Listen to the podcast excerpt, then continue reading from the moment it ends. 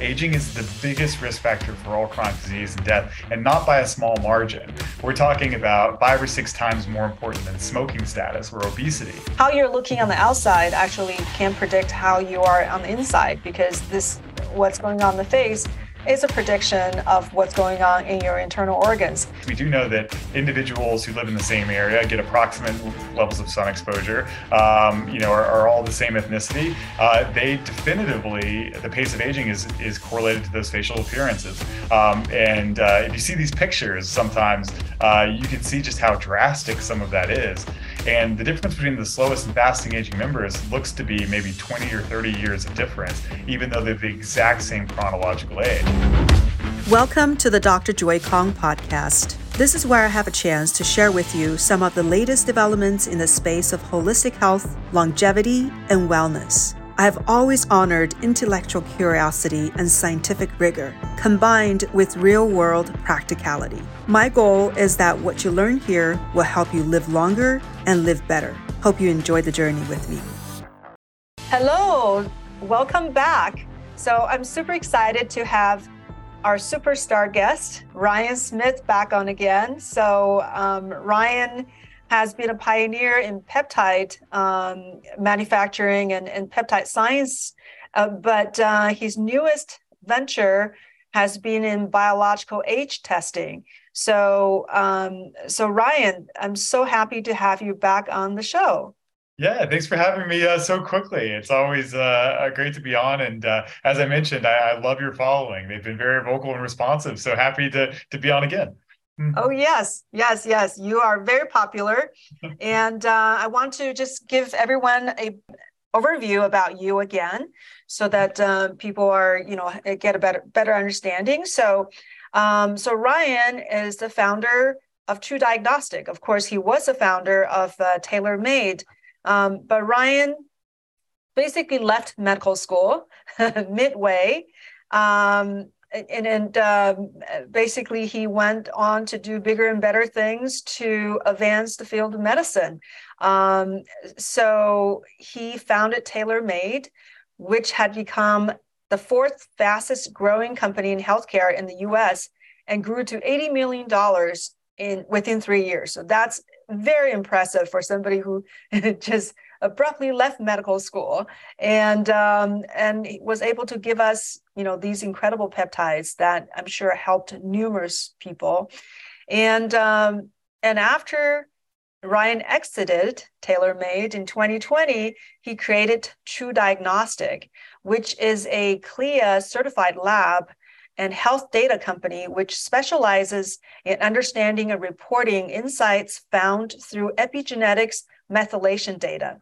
Since starting uh, this company in 2020, TruDiagnostic has created the largest private epigenetic database in the world with over 15,000 patients tested on their platform. And from this data set, they created many new algorithms to interpret methylation data, including algorithms to predict inflammatory markers, disease diagnosis, telomere length, age, aging pace, immune cell subsets, cellular replication, and more. So, TruDiagnostic has also led research in the field with over 30 clinical trials investigating the best ways to reverse those markers through diet, lifestyle, and prescription interventions. So currently, TruDiagnostic is working with uh, collaborators from Duke, Harvard, Yale, UCSF, Ohio State, and more to uncover new insights from the methylome. So uh, Ryan will explain everything. Um, TruDiagnostic is also the only commercial company on the market to offer second or third generation aging algorithms which has shown to be predictive and precise, uh, more predictive and pre- precise than the first generation aging clocks. So, um, Ryan, um, I'm so excited to dive into these um, these algorithms and uh, the testing that you have helped develop. So maybe maybe uh, give us an idea of what uh, what got you to jump from peptide to biological age testing. Yeah, certainly. Well, I, I, think that it's a probably a transition that, that I think most people will understand, um, given our last conversation. You know, I think that uh, obviously I'm a big proponent of some of those peptides, but um, legally they're in a little bit of a weird state um, in terms of how you can most frequently get them, how you can use them, and, and we always knew that in the pharmacy that was also one of our biggest weaknesses. With all a lot of these peptides not being FDA approved, their ability to be done in these peptide uh, in, in peptides and compounding pharmacies was um, was difficult difficult sometimes, especially with all the legal loopholes. And so, one of the things that we always thought would help our case to continue to always do these peptides was additional data. Um, so, you know, the the best data would have been uh, really good. Um, I would say, you know, long term studies with placebo controlled data, right? So, uh, in the case of BPC, you know, maybe a ten year study on Crohn's or ulcerative colitis or some of those other gut conditions. Um, but unfortunately, we didn't have time uh, to do that. Uh, we knew that uh, you know the regulatory landscape was changing very quickly. And so we were looking at maybe other ways we could find biomarkers to assess, uh, assess their success. Um, and one thing that kept popping up were these epigenetic methylation clocks. Um, and so as a brief history uh, in 2013 um, dr steve horvath at ucla really created for the first time ways to predict someone's age looking at their gene expression data. Um, so this might be a, an unfamiliar topic for a lot of people um, in terms of epigenetic methylation and what is it. Um, but the way I usually explain it is by saying that every single cell in our body has the same DNA, right? So if you were to test the DNA from your heart or your skin or your saliva, it would be the exact same sequence. But obviously, those cells behave very differently. The, the cells in your heart versus the cells in your skin are doing very different things. Um, uh, and so, the way that they do those different behaviors are not by their genetics, but by what genes are actually turned on and turned off. Um, and epigenetic methylation is sort of the off switch for your genes. Um, and so by measuring that off switch, uh, you can get a lot of interesting data. Um, and Dr. Horvath had done this to basically try and quantify someone's age. Um, and, uh, and, and so at first, these clocks were used for things like uh, dating DNA if it was left at a crime scene for forensics to see how old someone was. Um, many people might be familiar with uh, uh, an HBO series which is going on now, where they uh, there there's some age um, uh, I would say discrepancies for for uh, a, a, young child. it's now a really big HBO series. We're actually testing that person to see if they are and uh, what age they actually are, if they're really young child with dwarfism or, or a really young child, or if they're sort of an adult who just has dwarfism. And so doing some of that validation. So some really cool tricks, but um, they never really ever meant to be uh, health tools necessarily. It was really just to be quantify someone's chronological age. Um, but whenever they started to test this in really large populations, they saw something really interesting, which is that those people who were older with this testing than their chronological age were at significantly higher risk for negative outcomes and like disease and death. Um, and vice versa, with this testing, those people that were younger than their chronological age were protected from death. Um, and so, although this was meant to be a tool to measure someone's chronological age, um, it ended up being a measure of someone's biological age. Uh, the reason why some people might look, you know, 60 when they're 50, and other people might look 40 when they're 50 um, is through this process. And uh, because aging is the biggest risk factor for all chronic disease and death, um, this type of tool um, can be really good at mitigating those risks. Um, and, and, so for us at, at, at Tailor Made, when we were going through these peptides, we thought it'd be great to show that some of these peptides were having age reversal um, related effects. Um, unfortunately, we never got time to study it before uh, the FDA eventually asked that we stop producing these products. Um, but, but that was the reason I got into the space. And uh, whenever I got in, I got very excited about all the potential application. Hmm, okay. All right. Mm-hmm. So um, I know there are various um, age prediction uh, programs, I guess. I know telomere age is, is one prediction, and then there's methylation. Are there other type of um, age yeah. detection methods? Yeah, certainly. I mean, uh, there have been really crude measurements. I often like, oftentimes talk about in the 19, you know, 20s and 30s when they were saying your biological age was um, how many, uh, your chronological age was one year for every pack per day you smoked. Um, so really crude measurement. uh, you know, obviously those improved as you mentioned. We got telomere length um, as one of those outputs. Um, but you know, telomere length is although one of the most well-known hallmarks of aging and biomarkers of aging, it's generally not that predictive of outcomes. Uh, Um, uh, it doesn't, you know, if someone has low telomere length, it doesn't necessarily mean that we know what's actually going to happen to them, if anything. Um, and so these epigenetic clocks are really what I would consider is probably the best biomarker of aging at the moment. Um, and the way that we would judge that is by how predictive they are of negative outcomes. So if you're accelerated in aging, does that increase your risk or does that, uh, you know, where does that put you? And, and these tend to be the most predictive.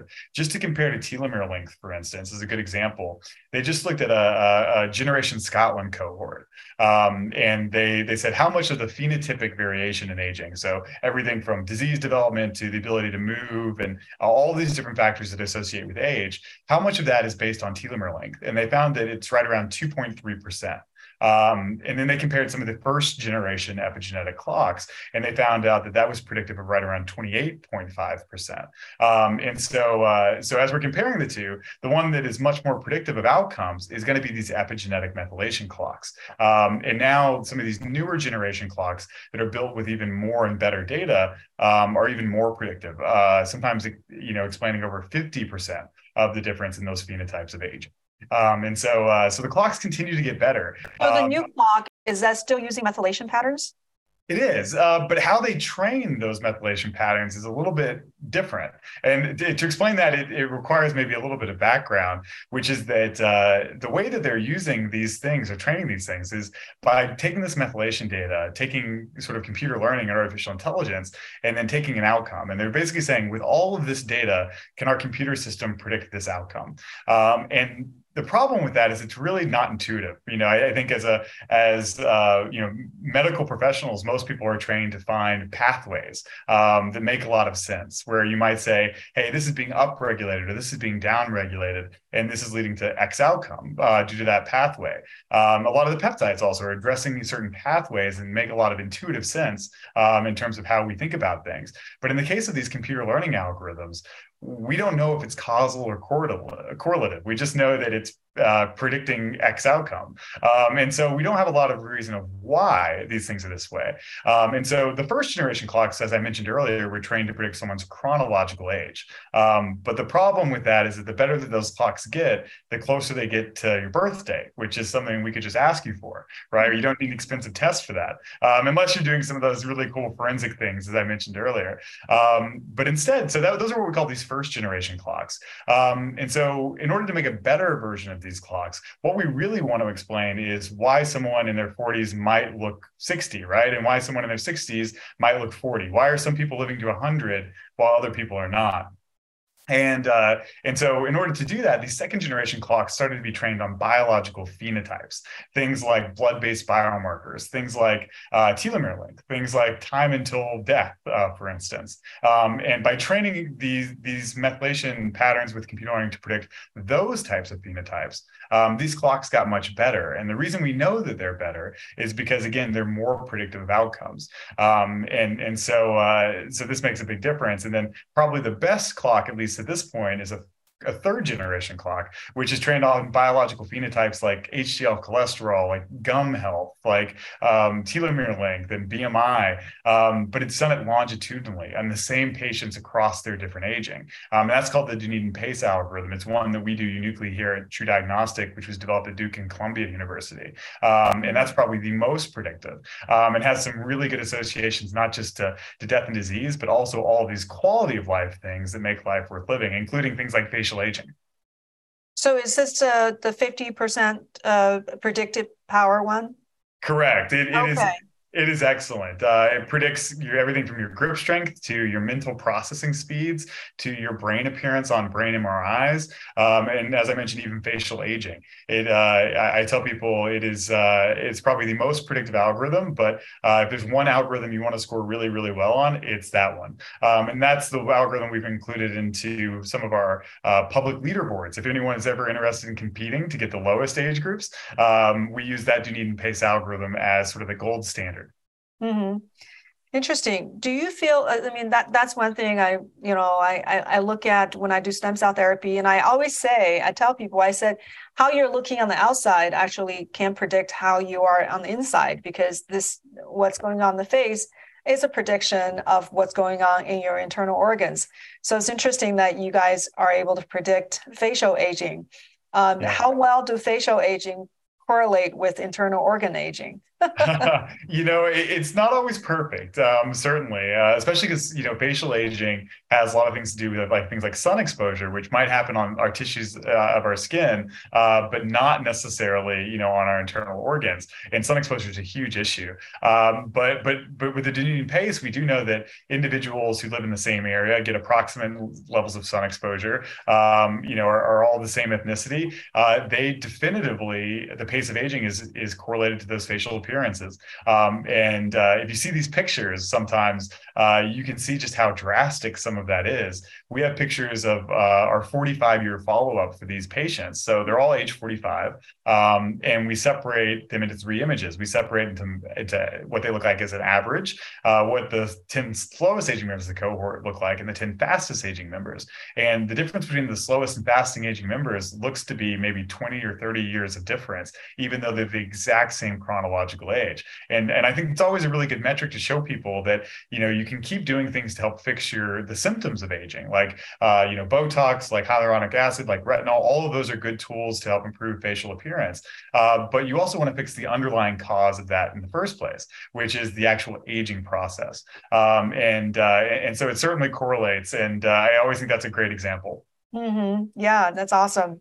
So. Um, so with the methylation, so I want to, you know, let, let's say a patient comes to you and um, or comes to me and asking you know okay i want to know how well i'm aging and i'm offering well this is a great test and can be very predictive. So how would you explain this this test for some you know a, a, a lay person yeah, the, the, the, best way to do it is just to, again, put emphasis on the importance of aging. Um, and, and I think that's the, the most important thing to communicate um, is that a lot of people think of aging as this, uh, maybe something that's aesthetic, right? About how I look or something vain um, in terms of, you know, a vanity type of thing. But it's really not. Aging is the biggest risk factor for all chronic disease and death, and not by a small margin. We're talking about five or six times more important than smoking status or obesity. Um, you know, things that we know are really, really bad for you.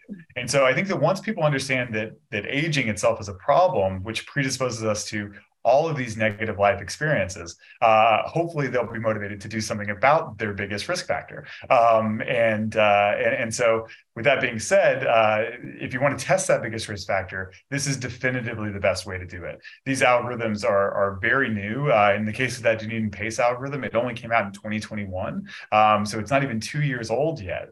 Um, and uh, and with that being said, it's it's it's sort of a breakthrough in science and our ability to quantify a process which previously we've only been able to do with you know sort of our birth dates. Um, and, and so the best thing to look here is that are you advanced aging or are you decelerated aging? If you're decelerated, that's going to be protective of every negative outcome. Um, and, and, so that's really where you want to be. But if you're not there yet, um, the answer is how do we get there? And that's the great thing about these epigenetic platforms is that um, we can actually change them. We can change them with everything that we do in our lives: medication, diets, nutrition, exercise. Um, and so it really puts the control back into your own hands to maybe try and do whatever you can to slow your own aging.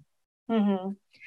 So, by focusing on the DNA, you're saying that you believe the vast majority of aging is happening on the DNA level. Yes, well, I should say, uh, you know, that's uh, epigenetic dysregulation is one of the hallmarks of aging.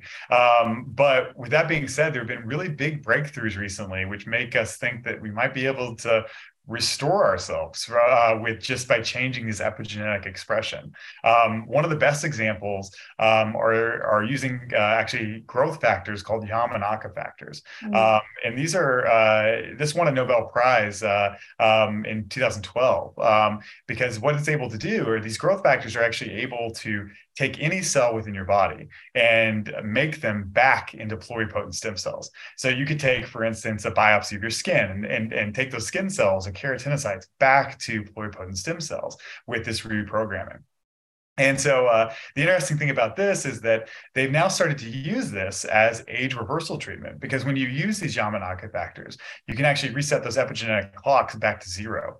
Um, and uh, and so this has actually been done um, in an experiment with Harvard. They did this in um, eyes of mice who had lost their vision due to age-related blindness. Um, and what they did is they they injected this into their eyes. Uh, those cells we went back to pluripotent stem cells, and the mice actually regained their vision um, whenever they had been previously blind. And so um, these breakthroughs are are happening um, on a on a weekly basis now in the aging field, and it's one of the most well invested areas of scientific development. Um, one of the companies that is most uh, well known for this reprogramming related investigation uh, was just funded by Jeff Bezos for over 3.2 billion dollars um, as a startup, probably one of the biggest startups of all time, all focused on this idea of uh, reprogramming and resetting these epigenetic clocks back to zero. Okay. So how do you use these uh, Yamanaka factors? Do you are you are you able to ingest it or inject it? Or what what what's the global effect?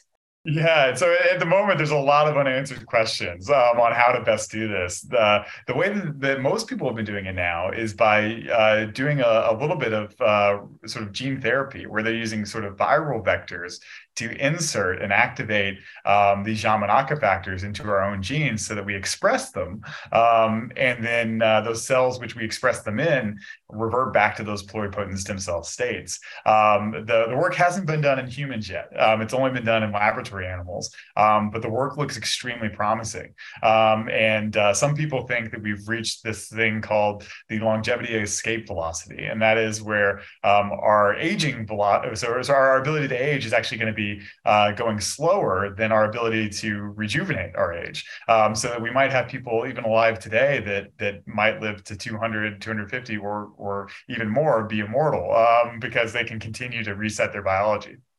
It certainly seems that we have come to that point, which is kind of scary. yeah, there there has been so many tools, in, including you know different types of stem cell therapy. I think definitely has given us a glimpse that's um, it may be here already. Yeah. Um, yeah. And then you you can tell us with your test. yeah. So I mean, before um, the TruDiagnostic, I, I've tried a few DNA tests, you know, DNA uh, biological age testing. Um, so, and there's a reason that you set up your company, right? You must have looked at what was going on in the biological age testing landscape, landscape. And what do you think where they were at and what were you able to do after you came on? Yeah, you know, uh, this is that's definitely I would say my experience uh, is that um, I was always paying attention to these epigenetic clocks, but in late 2019, something happened, uh, which is that uh, the first ever interventional trial on these clocks was was published, um, and so this was uh, called the TRIM trial, uh, published by Greg Fahy and, and Steve Horvath at UCLA, where they used metformin, growth hormone, and DHEA in nine patients um, over the course of a year and a half.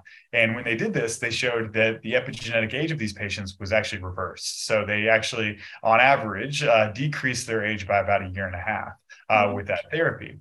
Um, therapy and was how long? Uh, a year and a half.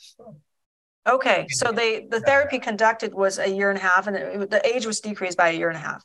Correct, correct. Okay. And, and right. so, um, uh, and you know that the that was for me whenever it became real because no longer was this conjecture, but they had actually shown that they were able to reverse this. Um, and so, uh, I think even the next day, I was in Dr. Steve Horvath's office. I just hopped on a flight and knocked on his door at UCLA, um, and uh, uh, and try to learn more about the space. And when I went out there, I wasn't looking to uh, be involved in the space. I really just wanted to see if someone could provide the testing um, for us for some clinical trials. Um, but when I went out there, I, I saw that really it wasn't commercially available first and foremost. And, and the ones that were commercially available um, were unfortunately only measuring a really small amount of data.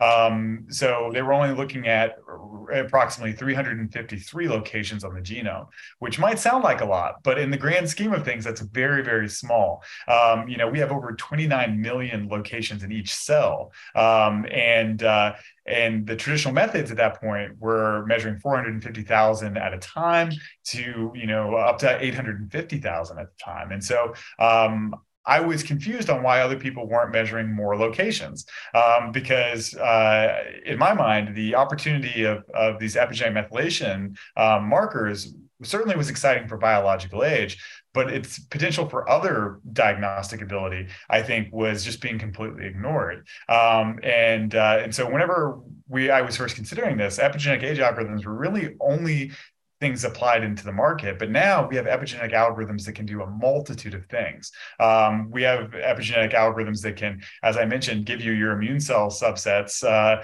like flow cytometry would, like a traditional lab value would. We have algorithms that can predict, um, or I should say, diagnose you with schizophrenia, which was only previously a medical diagnosis that you could do within a clinic. Um, we have algorithms that can predict how much you've smoked across an entire lifetime, how much you're drinking in terms of alcohol behavior. We have algorithms that can um, can predict when you're going to die very accurately, and actually are already being used by life insurance companies to tell you how much your premium should be for life insurance. Wow. Um, and and so uh, so the ability for these epigenetic signals to tell us more about your health was really being completely ignored um, by any commercial company in the space. Um, and uh, and I saw an opportunity there to maybe gather more data um, all together and then create new and better algorithms. Um, and uh, and and so that is what we've really tried to do here at TruDiagnostic is is using age and biological age as um, our main output collect a lot of other information from our participants to give them better data. So even right now, we just finished a study that we've been working on for two and a half years with Harvard, where we can quantify physical function measurements like your VO2 max or your grip strength. Um, we can, uh, you know, give you your inflammatory markers like your C-reactive protein or your, uh, for instance, even uh, uh markers related to glucose like your HbA1c or your fasting insulin or even just your your glucose measurements. Um, and so uh, you know these are all of this data is can be found in just a simple finger stick blood test uh, where we're just getting a couple drops of blood um, and being able to tell a lot about your life and your health status. And it's certainly my uh, my goal hopefully to change this to where we can get so much information with one single drop of blood that it might be able to replace 60 to 70 percent of your traditional blood testing um, where we can maybe predict your risk of all disease. We can diagnose you with disease um, and then we can even more than that, tell you the things that are we found to best reverse or decrease those risks, um, so that we're really doing practicing preventive medicine. That's really incredible that uh, you were able to uh, determine so many parameters, and um, and uh, I guess you guys have tested the accuracy. Let, let's just take a simple example: the hemoglobin A1C. So you're saying that that your prediction is very similar to what they're going to get from a regular blood test just from your yeah. DNA. Yeah, exactly. So to, to be to be uh, you know specific with HbA1c, um, our predicted measurement versus um, the the actual measured result um, is about eighty percent uh, similar. Um, and and so uh, again with uh, the just a small drop of blood, we can get so much information about an individual. Um, and, and sometimes that can be scary. It can sound a little sci-fi that we can predict all these different things. Um, but at the same time, if you can consolidate uh, so much information about your health into one simple, easy to produce diagnostic, um, we can start to track our health more frequently. We can start to see uh, what lifestyle interventions are, are best for us. And it really issues in this new era of personalized medicine, where we might find out that your response to these anti anti-aging medications might be different than my response. And we can then you know have the best protocols and procedures to really find out um, what's working um, and then uh, also just what's working best for you as an individual. Yeah. And the fact that you can predict how many cigarettes a person has smoked or how how much alcohol they've had uh, that just shows that um, you know everything you've done uh, probably is not doesn't go unpunished, right? You don't, you know, it's going to leave an impact apparently on the DNA level. Certainly, and and that's uh, that's one thing to mention about the smoking predictors too is that um, in, in terms of smoking, we can tell if you're a current, former, or never smoker uh, just by looking at one location on the blood. Um, and if you've ever smoked, that methylation location will never get back to normal. Um, uh, and so some of these changes uh, are irreversible, um, which is uh, can be a little bit scary as well. Uh, but um, and, and, there's so many things that are opening up in this analysis. Um, you know, without without getting too into the weeds, one of the things that I'm really excited about as well are these things like intergenerational exposures, um, where we found that even the behaviors of our grandparents and great grandparents are actually manifested in our own epigenomes, um, where we can actually see people who have markers of the uh, the sort of the Holocaust um, or the Rwandan genocide based on stress markers that are actually in their DNA. One of my favorite experiments was um, they've even, uh, I would say, exposed mice to the smell of cherries. And then every time they exposed them to the smell of cherries, they would send an electric shock um, there. And even four generations later, whenever the mice were exposed to ch- smell of cherries, uh, they would still shake in fear. Um, and so even things like our, our, our experiences of fear are actually ingrained epigenetically um, in our expression in our DNA. And, and so uh, this is just completely new and, and, and sort of uh, untraversed area of scientific uh, analysis. Um, and, and so I, I'm, I'm really excited to see all the different applications that might come from it. That's incredible. You could be transforming psychology. oh, definitely. and this brings up these whole ideas of nature versus nurture. Um, you know, are are you programmed to be this person, or is it a result of your environment? And I think now we're starting to see it's more of both than we ever imagined. Uh, the interplay yeah. between your genetics and your environment.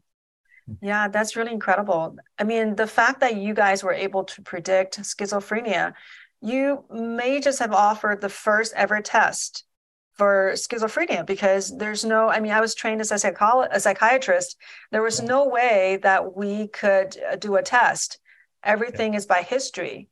So that that's pretty remarkable yeah, and, and not to mention, uh, even already, we can tell if you've had uh, you've ever had PTSD or if you currently have PTSD. Um, uh, and and uh, strangely enough, all of those things, uh, PTSD, uh, you know, bipolar disorder, depression, all have massive impacts on your biological aging um, as well. Um, where if you're if you have schizophrenia or you're depressed, where you have PTSD, all of those are associated with faster biological aging. Um, and, and so it brings up this whole idea of this mind body uh, connection as well, and how um, even things like uh, I always tell people that some of my best recommendations for reversal of biological age is even stress reduction, um, which uh, I never was a big proponent of. Uh, um, uh, but I, I, you know, I even uh, I was always one of those people doing mindfulness and and saying, is this working? Am I doing it right? And and never really appreciating it. But now that I can see the difference, uh, you know, stress reduction has been one of my biggest tools to, to take down even my epigenetic age. Mm, I see. Yeah, that's another thing I want to ask you about. You know, these predictive powers and um, these DNA changes, and just how reversible are they, and and what have you found to be really helpful? So, sounds like stress reduction can be a huge help.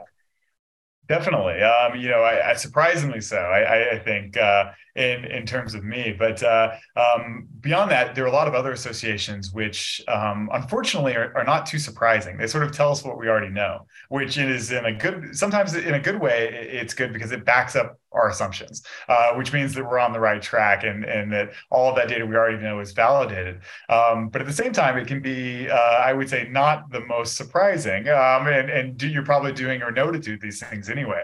Things like getting the proper amount of sleep, um, things like, uh, you know, uh, being metabolically healthy and doing physical activity. Uh, all of these things have been shown to associate with better biological aging, um, in, you know, including things like not drinking, not smoking. We know that, again, all of those are associated with, with better biological ages. Um, but there are a few things that have been pretty surprising um, and, uh, and that are pretty, I would say, unconventional in terms of our analysis. Um, one of those things uh, that we're about to publish on very shortly are senolytics. Um, uh, for those of you know who might be listening who don't know about this idea of senescence, um, these are sort of these cells which sort of pause. Uh, they they're not they're still alive, but they're not metabolically active, and they do this to prevent damage uh, in the cell from proliferating um, a lot of the times. And uh, whenever they're sort of paused, they sort of sit there and secrete a lot of inflammation. Some people call them zombie cells, um, but uh, they start this process of inflammation where they just sort of secrete inflammation, and and it's been associated with a variety of negative diseases, um, including osteoarthritis, cardiovascular disease, lung fibrosis, um, a lot of neurodegenerative diseases. Um, and so this is one of those hallmarks of aging. Um, and, uh, and so people have really recently started to implement strategies to clear these cells from the system. Um, some, some, some of those strategies in terms of peptides would be things like FOXO4 DRI, um, or uh, you know things like supplements like fisetin. But probably the most common one is uh, a senolytic called dasatinib, which is a cancer drug that's been repurposed, uh, along with quercetin. And uh, we recently found in an analysis that uh, dasatinib and quercetin senolytic treatment actually made biological age worse uh, for almost every patient who took it. Um, uh, and, it seemed to have a negative effect on decreasing telomere length and increasing biological ages. Um, and so, quercetin. Yeah, dasatinib and That's very pop- popular. yeah, and so, so, we didn't measure quercetin by itself, only with dasatinib. Um, but we found that, uh, and again, that that that was a, a, product that people were prescribing frequently um, at the compounding pharmacy we had um, to treat these senescent cells. Uh, but it turns out that it might not be the best method, and so that was really surprising. Um, even fisetin as a standalone actually seemed to have some some negative effects. Um, and so, uh, so that was really surprising. One of the other big studies uh, that we're about to publish very soon with Stanford um, is a comparison of twins. One twin on a vegan diet, the other one on an omnivore diet. Um, and so we looked at uh, both these twins were split into one group or another. Um, their meals were all provided for them. Um, they were tracked, and, and all their calories were the same. Um, and to be honest with you, we didn't expect to see much of a difference at all. Um, eight weeks is not a very long time for an intervention. Um, but when we did the analysis, we started to see that the vegan diets, um, in particular, had much better aging outcomes than those omnivore diets, um, which was, you know, certainly a surprise to us. Um, but it looks like the vegan diet has some anti-aging benefits. Uh, other studies have been done on diet types and, and has shown that Mediterranean diets are very, very good at, at anti-aging and have really good data. Um, and so uh, we were surprised to see this, but these are some of the really intu- uh, non-intuitive things um, I think that we were surprised to see. Wow. Well, you you probably just made a lot of people very happy about the vegan diet option. I mean, the diet war has it, it seems like to be a real war. There's you know very staunch proponents of each camp, and definitely there's another camp, the carnivore camp. Um, a lot of people are placing a lot of uh, importance on protein, on how perfect the food, you know, the animal protein is as a food group. So you just flip that on their head, you know, with this, you know. Yeah. Well, I should say it's still very early, and you know, um, myself, I, I am a. Uh, you know, I, I, love my protein um, and trying to get uh, increased protein intake. Uh, but but uh, you know, I think that uh, this is definitely preliminary data, which suggests the vegan diet might be better.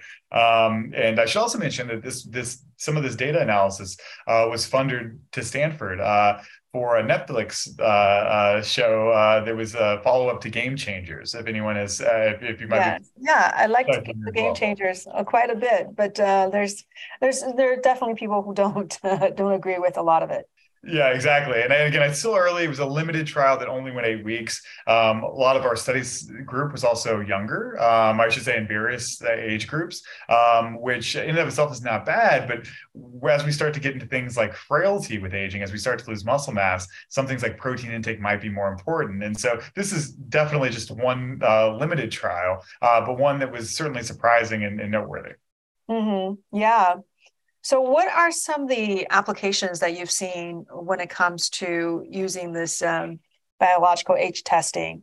Um, so, one thing definitely you probably can scare some people into action, into taking better care of themselves. Um, but as far as um, different conditions that people are dealing with, um, what are some of the exciting things you've seen?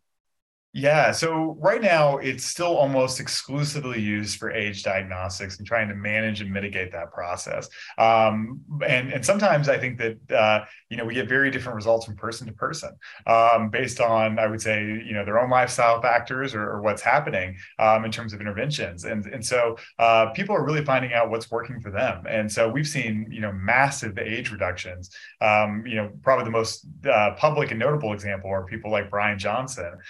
Um, uh, who many people might know about, who've had um, age reversals. You know, his rate of aging was 1.01 biological years per year, which is not very good uh, for his age when he started. Um, and now I think we are about a year or over a year later, um, and he's reversed his biological age to 0.69 uh, biological years per year. And so he's uh, basically gained a, a, third of a year uh, every year in terms of his aging, um, which is which is certainly impressive. And and he's done it through through trial and error and finding out what works for him um, to, to reverse some of these markers. And so I think some of those are, are really good case studies. Actually, the best case study we've ever had um, in terms of absolute reversal. Um, but uh, some people have better averages still than in, in their individual paces of aging. Um, and so people are really finding out what's working for them. But I think some of the other things that are on the horizon that I think are fascinating um, is there already have been published methods to predict response to certain drugs, like metformin, for instance, to find mm-hmm. out if you uh, are, are, likely to have an HbA1c response,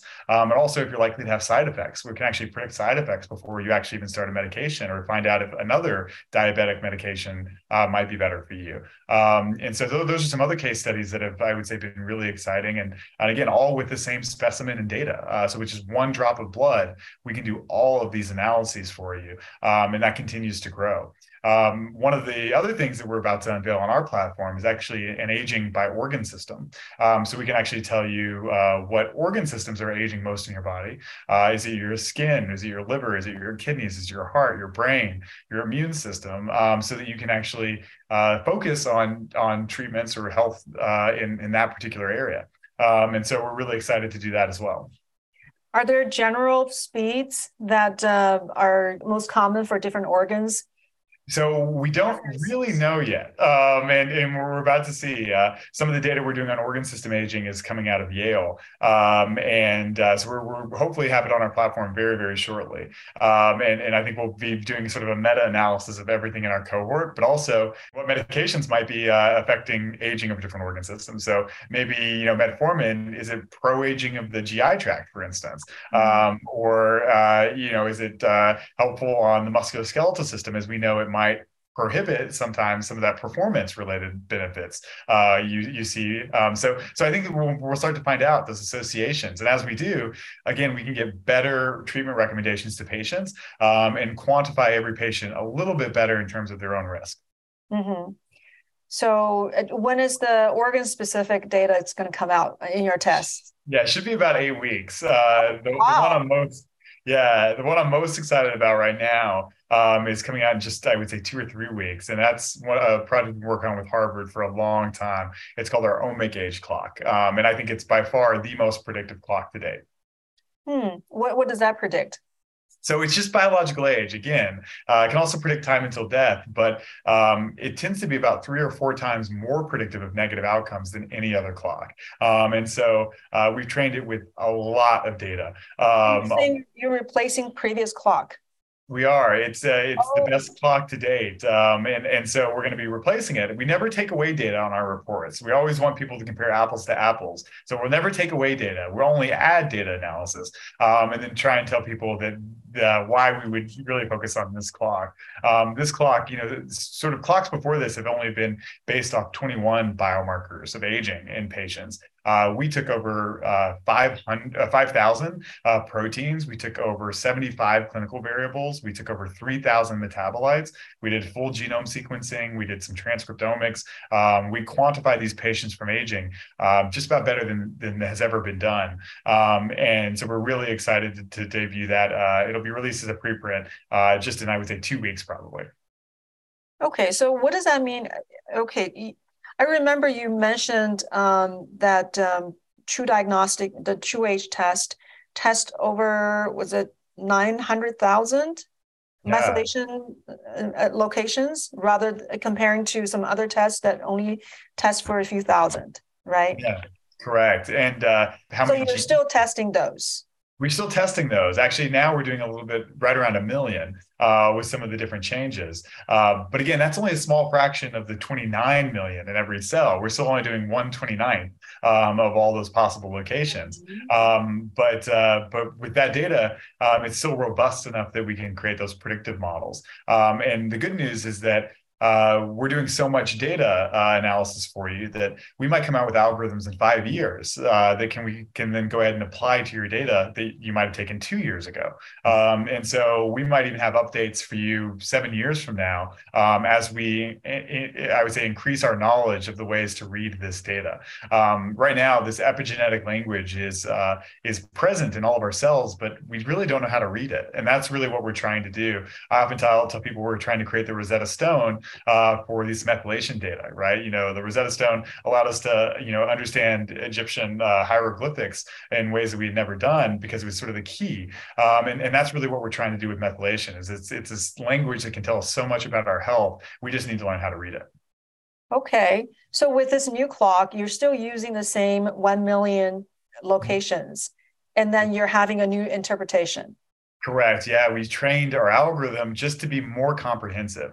You know, one of the things about aging is it's so complex. Um, it's probably the most complex phenotype we can have. Um, you know, when we first started our company, there were nine hallmarks of aging. Now there, I think, scientifically accepted over 15 different hallmarks of aging. Um, and and so aging is just so complex. It happens in a variety of different ways, and it's different among people. And so the best way to we thought to quantify that process is to get as much data uh, about every single individual um, with the most robust testing methods. Um, and so that's really what we tried to do with the study is to get um, just the the most information from these these participants, um, and then look at what happened to them. Um, you know, did they develop disease? Did they die early?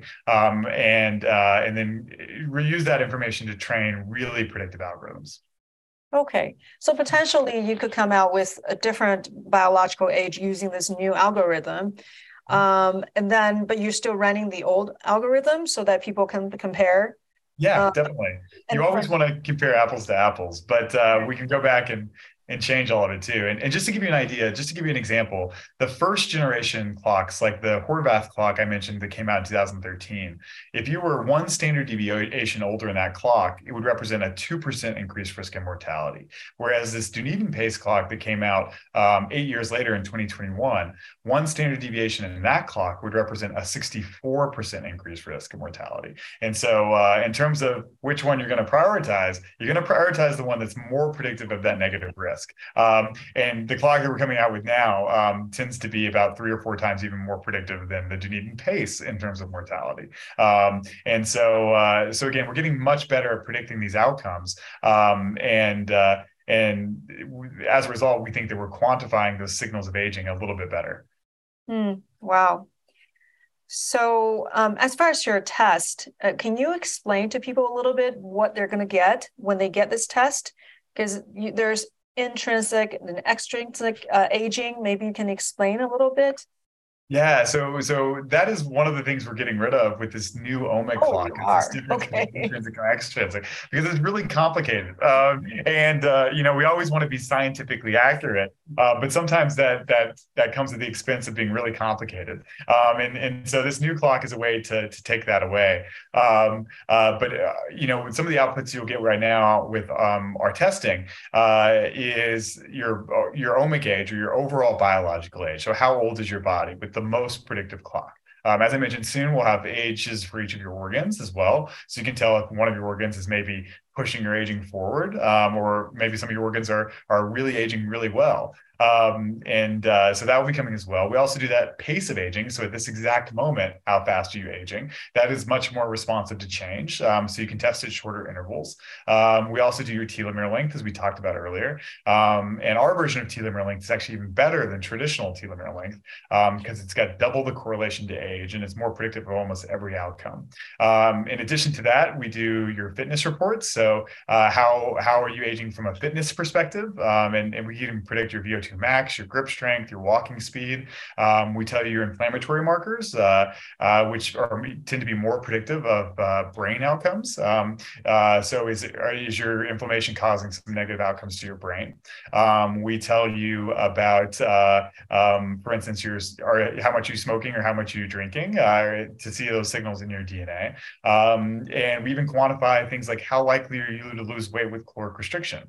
Some people will cut, cut calories and lose a lot of weight. Other people will cut calories and lose almost no weight. And we can actually predict that outcome um, with this type of testing. Um, so those are just a little bit, uh, I would say, of the, the many things that we report out. And that list uh, grows almost on a weekly basis. Wow, that's fantastic. Yeah. So, so when a patient wants to check out their bio- biological age, um, how often should they check their age? We don't recommend it too frequently. Um, we recommend it uh, maybe once or twice per year. Um, I would say most of our physicians would generally test uh, probably twice per year, every six months, um, to get a good idea of what's working um, and and uh, to maybe shift protocols or make changes. Um, uh, doing it more frequently than that might be less precise. So we might see changes go in one direction that are not real or true biological age signals. Um, and so we don't recommend doing it too frequently uh, with every algorithm. Um, but uh, you know, the, this the test is actually very easy to perform as well. We just need a few drops of blood, as I mentioned earlier. So traditionally, that's done with uh, blood spot card methods. So uh, you just prick your finger with a small lancet, drop a few drops on uh, of blood on a card, and then ship it back to us. And and that's actually what it looks like. Actually, this is a sample I was taking today um, with my blood. Um, and so hmm. uh, really easy to do. And uh, you get results in about two to three weeks. Wow. Okay. Amazing. Um, all right. So any any last bits of wisdom um, that you've learned from uh, helping with age reversal? Uh, one thing I realize is that things are rapidly changing. Dasatinib that um, that you were talking about and quercetin, I think uh, just back maybe six months ago, it, it, was still recommended as a as something that can help reverse aging. And now we're looking at different kind of data. So things are rapidly shifting yeah, definitely. Um, things are things are, are shifting. Uh, now that we have these better tools, our understanding is changing, and and uh, and and so these things are uh, certainly moving quickly. And I would say if there is one thing to sort of take away from this, I hope that that people will really start thinking of of age as something they can have an impact on, something they can prevent, um, and a process that if they prevent or treat uh, can have improvements in their health span um, and their lifespan. Um, and so I hope that that's one big takeaway. I hope the other big takeaway takeaway is that epigenetic methylation as a platform technology will impact every area of medicine. Uh, it'll be used uh, in cancer diagnostics already. It's uh, people might be familiar with the Grail or Galleri test. That's where they're looking at the same DNA methylation markers we're looking at, but they're looking at it for cell-free DNA versus the ones that we find in blood. Um, so if you're going to your doctor for cancer diagnosis or even cancer progression or to detect diabetes or heart disease, these things are going to be done with methylation in the very near future. Um, and so this is going to be a process uh, that that people should probably become aware of. Mm-hmm. Yeah, amazing. Yeah, cancer diagnosis. Um, if you are able to to predict from the methylation patterns, um, that would be incredible. And especially knowing that cancer cells have DNA changes, um, it, it, should be a very relevant test. Yeah, and, it's already out there on the market where you can detect cancer um, at stage zero before it can be found in any other method, um, just through taking some plasma um, and doing a, a methylation analysis. Um, one of the great things about plasma is that it includes cell-free DNA. Um, and so the idea is that uh, the, the DNA that's found in that cell-free DNA is from cells that are lysing. And oftentimes they lyse because of rapid proliferation. Um, and so what happens is cancer cells start to develop, they start to break. And as they break, that DNA is found in your your blood um, and that can be uh, isolated. And then also you can find out what tissue it's from. Um, so you can start to detect cancer really really early before any other method. Um, and so that's one of the probably the biggest breakthroughs in dna methylation technology. Um, we're not doing a lot of it but uh, we are working with uh, some other companies to make it available on our platform probably in the fall of this year. Mm-hmm. okay and then I think, uh, you know, before we um, end the session, I want to ask you some of the best known tricks for age reversal, as far as you know, that that's backed up by some of the data. So you mentioned the human growth hormone, metformin, DHEA combo. Um, so anything else that you've seen that's pretty exciting? Because there's so many uh, biohacking methods out there. Um, maybe some of the ones that you have looked at that actually have shown good results.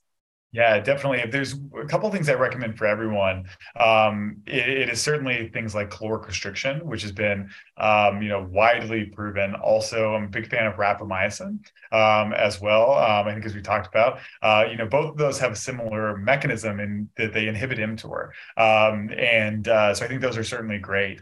Um, in the case of uh, you know some other supplements or nutritional things that, that almost always have a positive effect, uh, things like DHEA supplementation, um, as we sort of already talked about. Um, Uh, also, vitamin D um, in multiple studies has shown improvements in biological aging.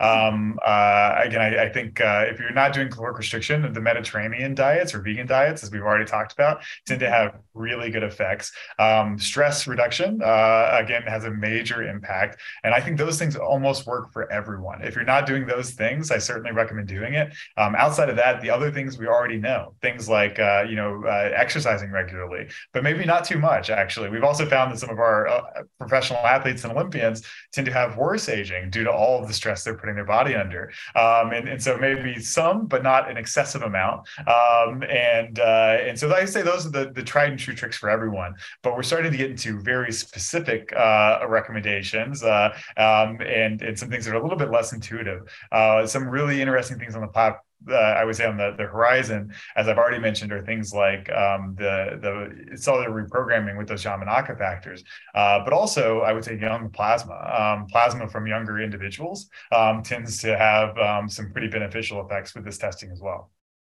Okay, haven't looked into stem cells yet or you have? We haven't. Uh, we've done two small studies of 10 people with stem cells. Um, and in one trial, we got excellent results. The other trial, we got terrible results. Um, and so, uh, so it seems to be that the type of stem cell matters. Um, currently, we're doing some fun work actually with uh, with uh, Dana Farber Cancer Institute with some stem cell work, uh, where we're uh, taking stem cells um, and reprogramming them with valproic acid um, and then reinfusing them. Um, and and so uh, there was some exciting work there, but uh, still early, too early to say, I think, on stem cells at the moment. Mm-hmm. Yeah, wonderful, amazing. Thank you for all the great tips. And well, where can people get this test?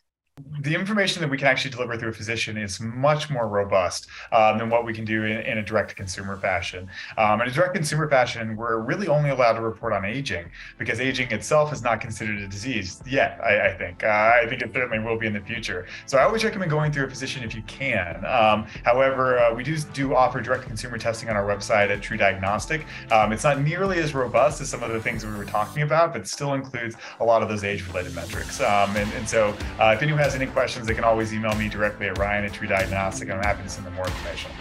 Fantastic. Thank you so much, Ryan. Thank you for enlightening us with uh, all these uh, new uh, new information in, in, in medicine and in all the, the breakthrough that you are involved in. So thank you for, for your contribution. Yeah, thanks, Dr. I appreciate you having me again. Yeah, it's always fabulous conversation with you, and uh, uh, I love having you as a guest. So thank you again. Thank you for listening to this episode. Hope you enjoy the content. And if so, please rate and follow this podcast. To reach me, you can contact Uplyft Longevity Center. That is Uplyft with a Y. You can also subscribe to my YouTube channel, Joy Kong MD. See you next time.